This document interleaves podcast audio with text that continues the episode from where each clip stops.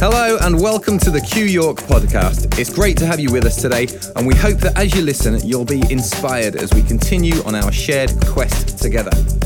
This podcast is entirely free, and yet it's not cheap to put together and wouldn't be possible without the generosity of our supporters.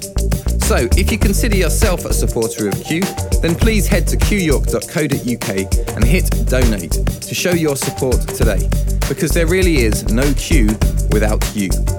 Thank you and enjoy today's message.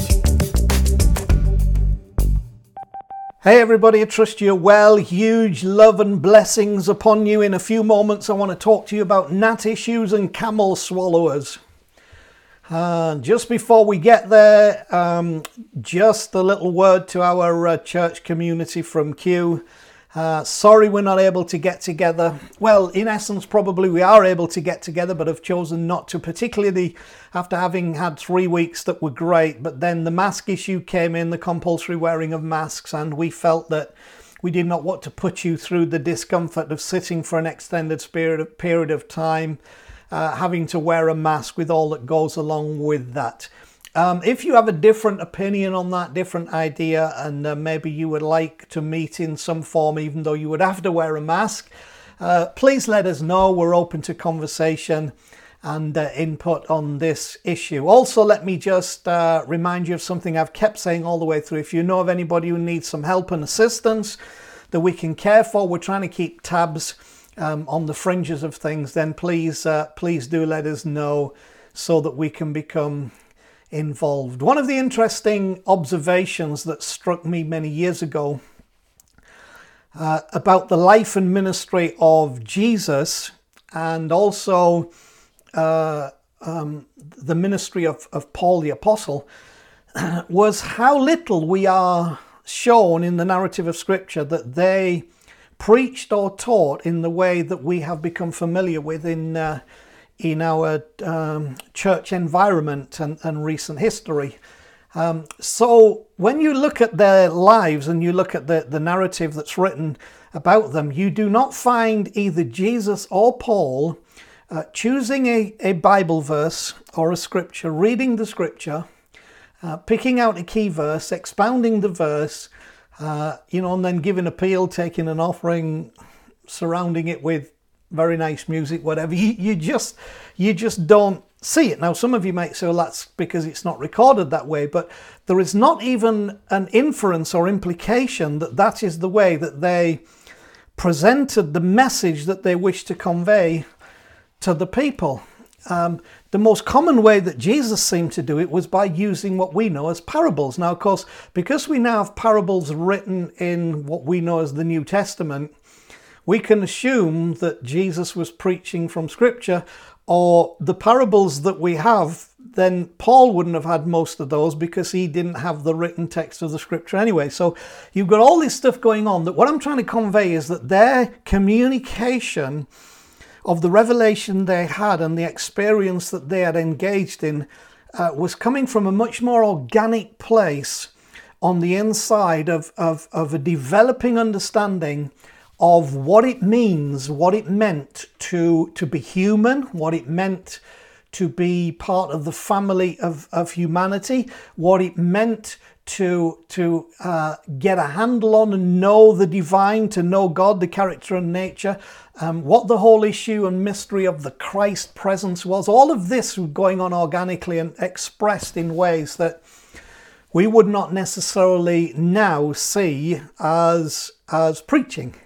And so I want to do the same today. And to do it, I want to bring you what I think is the parable of the moment. Might even be the parable of the month, or the parable of the whole year of 2020. It's been spinning round in my head and on the inside for weeks. And I've been looking for an opportunity to piece some thoughts together around it so that I could bring it to you. And I think you'll see the relevance of it, hopefully, as soon as I read it. And so this is my parable. It's actually a nursery rhyme. There was an old lady who swallowed a fly. I don't know why she swallowed a fly. Perhaps she'll die. There was an old lady who swallowed a spider that wriggled and wiggled and tiggled inside her. She swallowed the spider to catch the fly. I don't know why she swallowed the fly. Perhaps she'll die. There was an old lady who swallowed a bird. How absurd to swallow a bird. She swallowed the bird to catch the spider that wriggled and wiggled and tiggled inside her. She swallowed the spider to catch the fly. I don't know why she swallowed the fly. Perhaps she'll die. There was an old lady who swallowed a cat. Fancy that, to swallow a cat. She swallowed the cat to catch the bird. She swallowed the bird to catch the spider that wriggled and wiggled and tiggled inside her. She swallowed the spider to catch the fly. I don't know why she swallowed a fly. Perhaps she'll die. There was an old lady who swallowed a dog. What a hog to swallow a dog. She swallowed the dog to catch the cat. She swallowed the cat to catch the bird. She swallowed the bird to catch the spider that wriggled and wiggled and tiggled inside her. She swallowed the spider to catch the fly. I don't know why she swallowed a fly. Perhaps she'll die. There was an old lady who swallowed a goat. She just opened her throat and swallowed a goat. She swallowed the goat to catch the dog. She swallowed the dog to catch the cat. She swallowed the cat to catch the bird. She swallowed the bird to catch the spider that wriggled and wiggled and tiggled inside her. She swallowed the spider to catch the fly. I don't know why she swallowed the fly. Perhaps she'll die. There was an old lady who swallowed a cow. I don't know how she swallowed a cow. She swallowed the cow to catch the goat. She swallowed the goat to catch the dog. She swallowed the dog to catch the cat. She swallowed the cat to catch the bird. She swallowed the bird to catch the spider that wriggled and wiggled and tiggled inside her. She swallowed the spider to catch the fly. I don't know why she swallowed the fly. Perhaps she'll die. There was an old lady who swallowed a horse. She's dead, of course. I think this is a fantastic parable about not only where we find ourselves in life at the moment, in our surroundings and the environment and all that's going on, but also in the way that we handle the circumstances and issues of life. How we can go from, yes, the challenge, yes, the discomfort, yes, the concern of swallowing the fly, whatever that represents, and yes, even with that, it said she might die, but maybe the death was going to be because of the reaction to the fly. So I think you can see there is an application here on many fronts that takes us in such a direction that needs addressing. See, if we spend our time reacting to the latest circumstance, we will always end up on a path of more destructive consequence. Anything started from a basis of fear will always create reactions that are not conducive to healthy outcomes. Now, to the casual observer, the approach to solving the perceived problem for this woman who swallowed the fly becomes more and more absurd. I mean, why you would think that a goat would catch a dog or a cow would catch a goat or a horse, you know. But the absurdity of this is being illustrated that once we get in a process of trying to fix and cover up the last thing that we did because of something that was missing in the process, it gets more and more absurd. But to the participator, he looks like the obvious and sensible next step. You know, if you're in the story, why wouldn't you now swallow a goat or a cow or a horse? Totally absurd looking on, and yet all of us have been there in trying to fix, mediate, correct, eradicate things that we have engaged with. Then the next thing, actually, instead of correcting it, just makes it worse, and then we're having to cover our tracks to try and make ourselves look as though we're doing the next sensible thing. I am going to say nothing about the current handling of the situation, but I think you get my drift. So why does this happen? Well, we get caught in a destructive cycle of trying to fix a problem that we created by our fear-driven reaction to what is initially a source of discomfort rather than an harbinger of doom. And when that fear-driven reaction comes in, it exasperates the problem. Again, just for your consideration in the current situation that we find ourselves in, wherever you sit in that equation. If you know anything about the psychology of stampede, you cannot but let at least some interest float that way to say, I wonder, because you see, when I heard stampedes, it's not because the herd got together, had a discussion, and they all came to a consensus and a conclusion.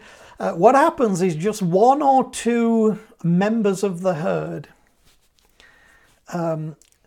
think they have become aware, or may have become aware, of something that is perceived to be a danger, a risk, a threat. It may be real. It may not be real. It may just be rustling in the bushes. I don't know. But something, we use the word, something spooked them.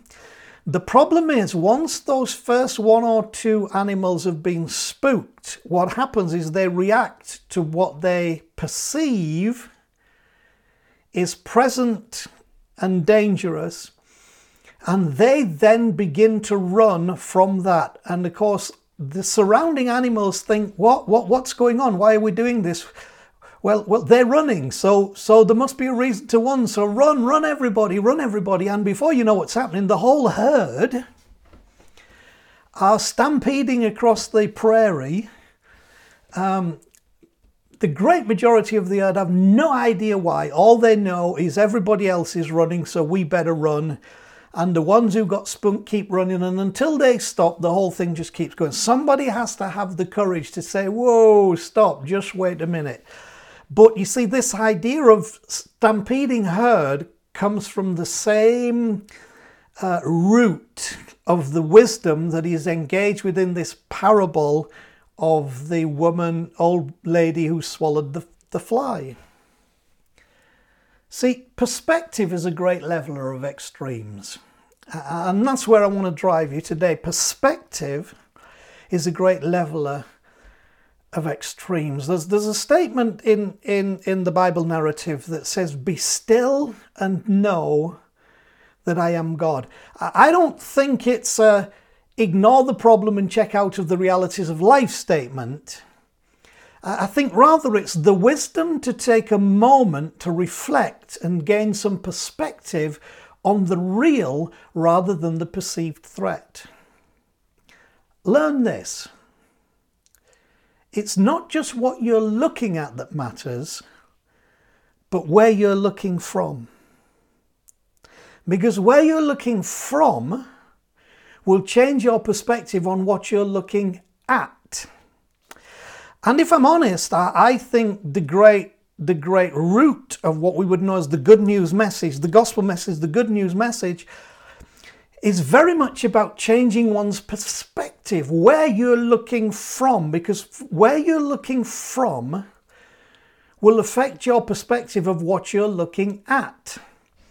So whether that thing is coronavirus, whether that thing is Brexit, whether that thing is God, whether that thing is the life and ministry of Jesus, whether that thing is this thing that the church calls sin, whether that thing is you and your worth and your value and your identity, whatever that thing is, where you're looking from will affect what you're looking at, or at least your perception of what you're looking at. So for me, the whole reason for me doing what I do is to try and change your position, to change your direction of view, so that where you're looking from gives you a different perception of what you're looking at. It may not change what you're looking at in the sense that it's still there and it's still real, but it sure will change your perception of what you're looking at. And when your perception changes of what you're looking at, your attitude will change,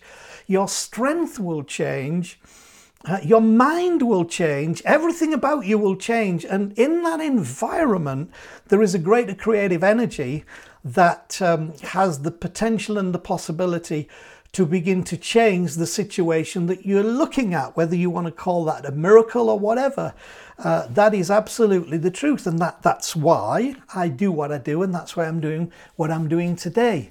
Okay? It's not just where you're looking at that matters, but where you're looking from. Now, the truth is one cannot separate perception from the information given regarding any situation.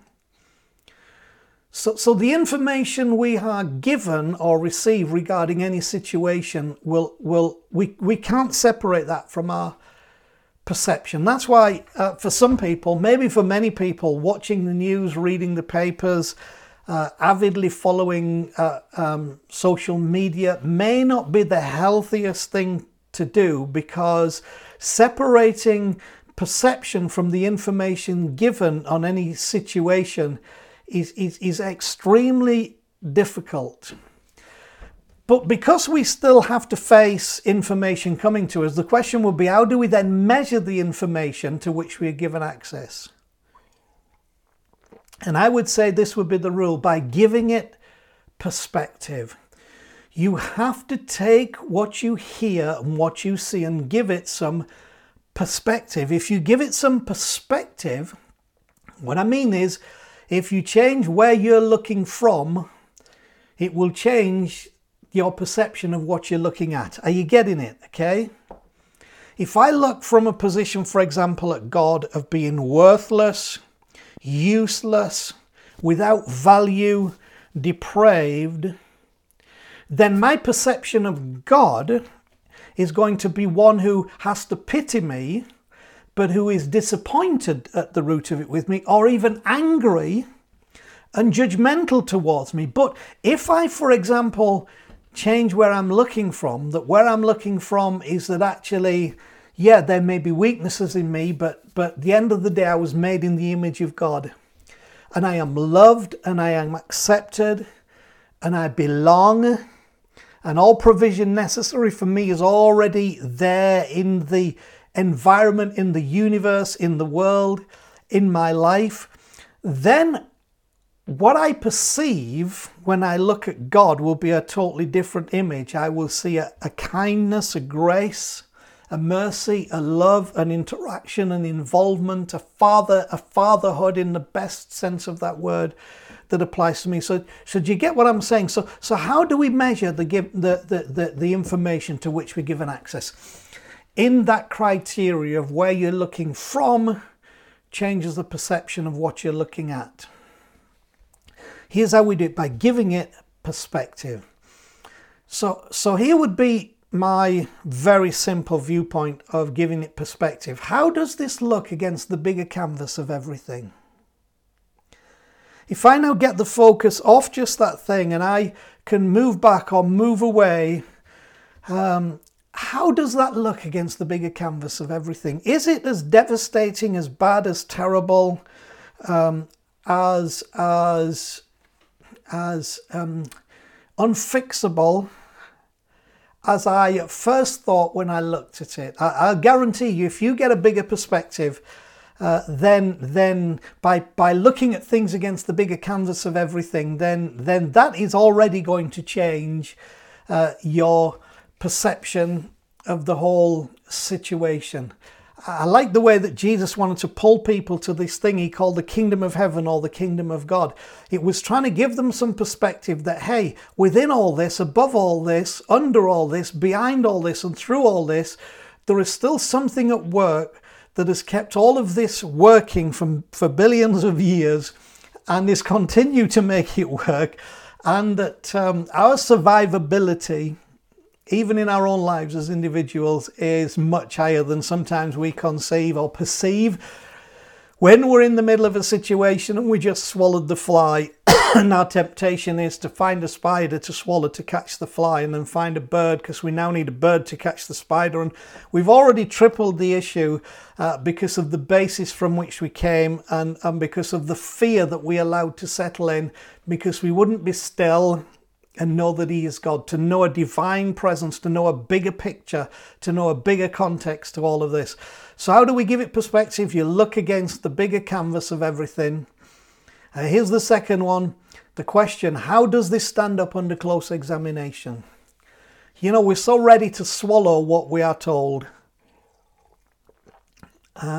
without actually closely looking at it. And, you know, it's been part of the premise of why we, even in our transition to become Q Church, have wanted to express this, that how does this stand up under close examination? How do the theories and concepts and beliefs and doctrines stand up under close examination? Are they really dogmas? What are they? How do we, can we look at this? So how do we give it perspective? How does this look against the bigger canvas of everything? How does this stand up under close examination? That's, if you want to summarize that, that's what I call the macro and the micro. You have to take a macro view and a micro view. Both of them lift you away from just your immediate view of a situation, the fly that you swallowed.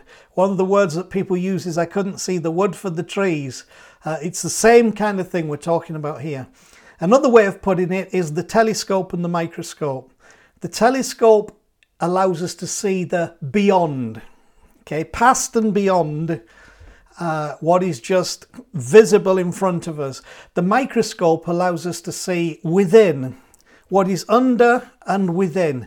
And when you take those two views, I would challenge anybody not to have a perception of the situation that becomes much more healthy than the fear-driven one that makes us swallow a spider and swallow a bird and swallow a cat and swallow a dog until ultimately we don't know how to get out of what it is we're in. Because, you know, you do understand that the moral of the story that's being pushed is that once you've swallowed the cat, then you're trying to fix that, so you swallow the dog. And once you've swallowed the dog, you're trying to fix that, so you swallow. So we're always trying to fix the thing. And sadly, I think for many of you, I apologize that so much of the way that church doctrine, Christian doctrine has been portrayed has been that fix this.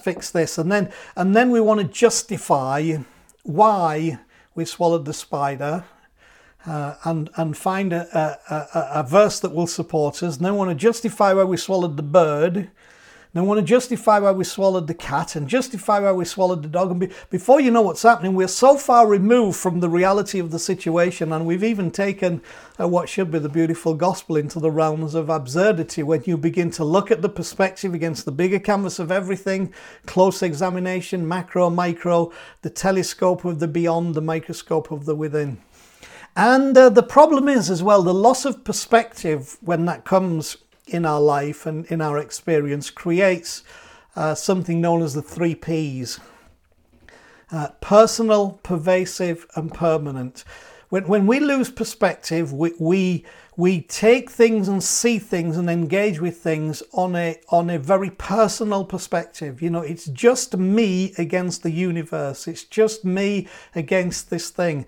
Or it's bound to be me, and why does this always happen to me? The whole personal thing comes, and pervasive means that we see that this thing will pervade every area of our lives. You know, there will be nothing left untouched. And then permanent means that we cannot see that this will ever end. This is how things will always be. The 3 Ps, it becomes personal, we make it pervasive, and then we believe it to be permanent. And a lot of that has come because our perspective is not what it should be. Remember what we said earlier, so important, that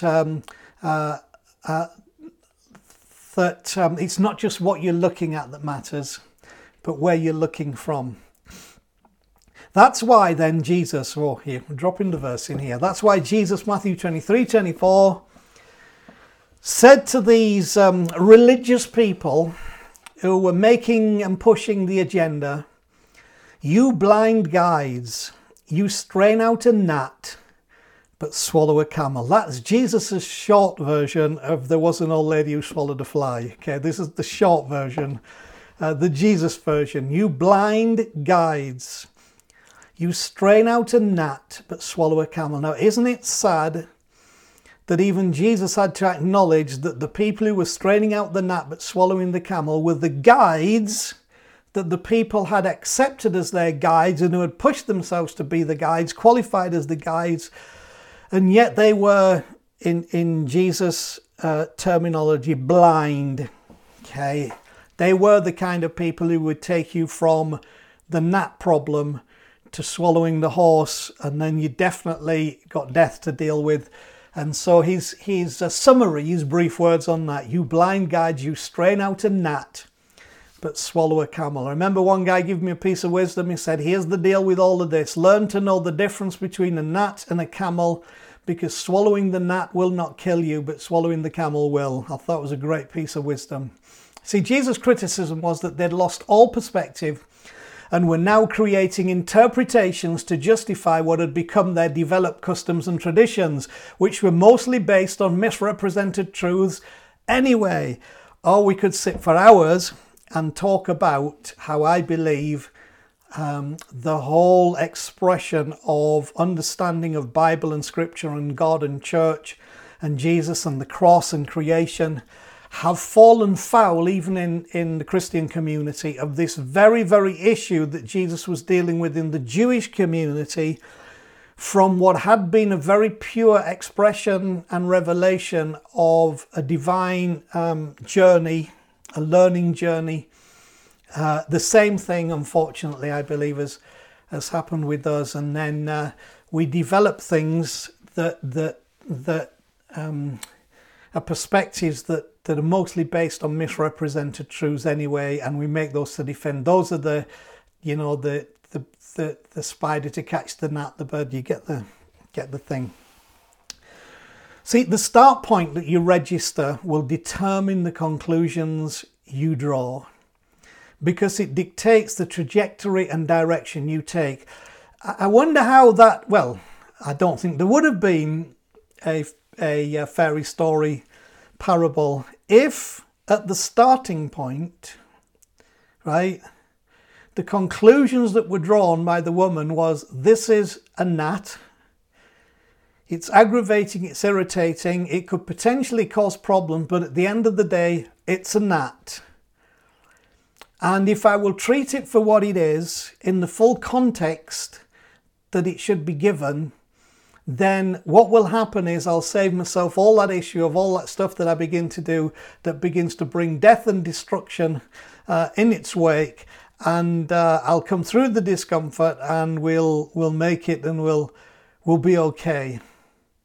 See, another thing Jesus said to those people, it's recorded in Mark 7:13, he said, thus you nullify the word of God. So whatever that word is,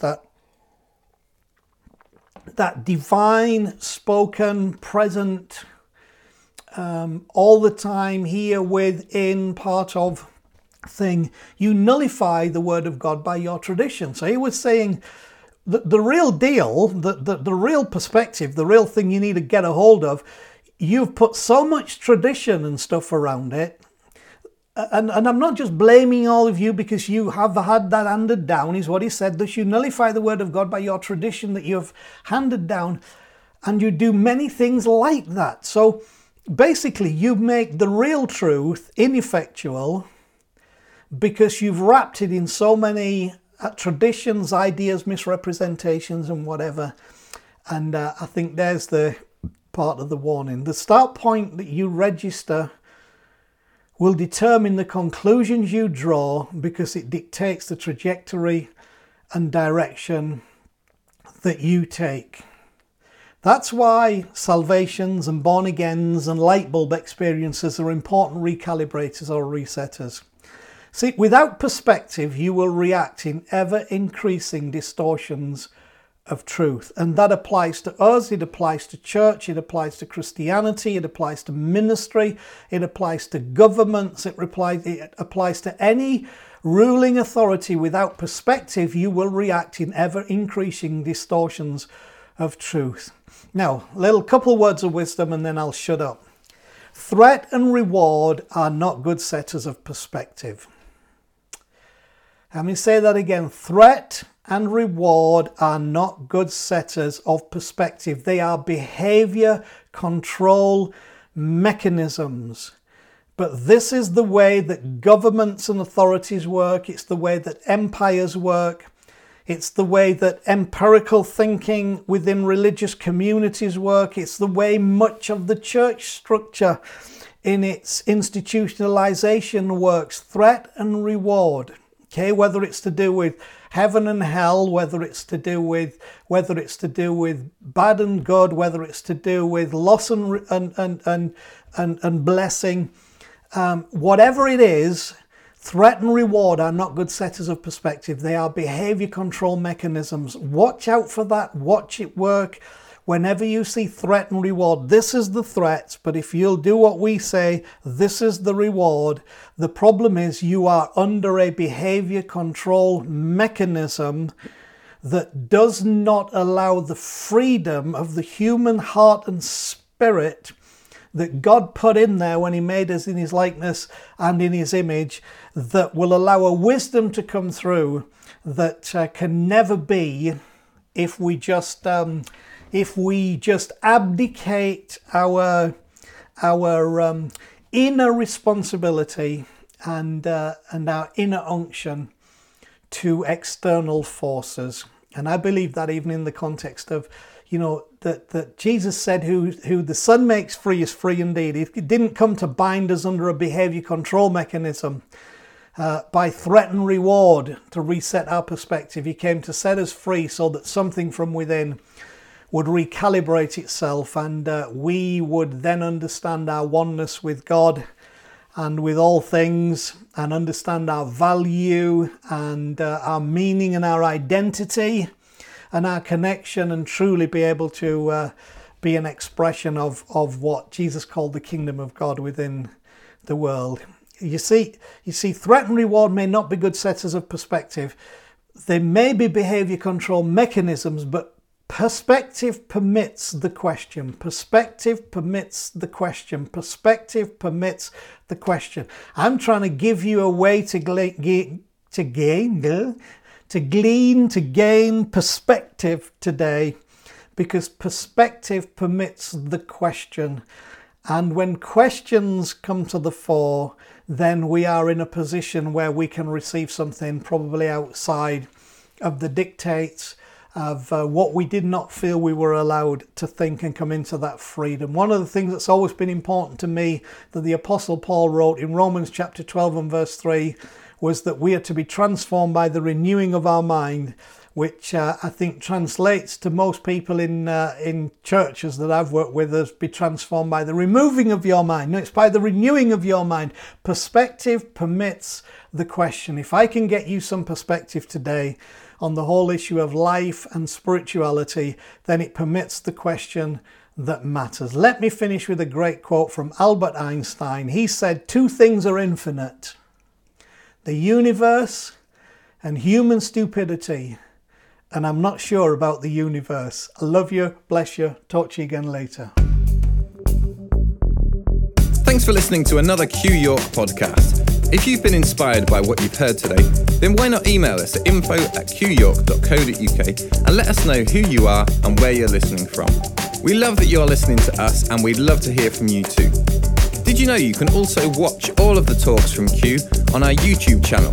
Just go to youtube.com/QChurchYork. We look forward to having you with us again soon. Until then, enjoy the quest.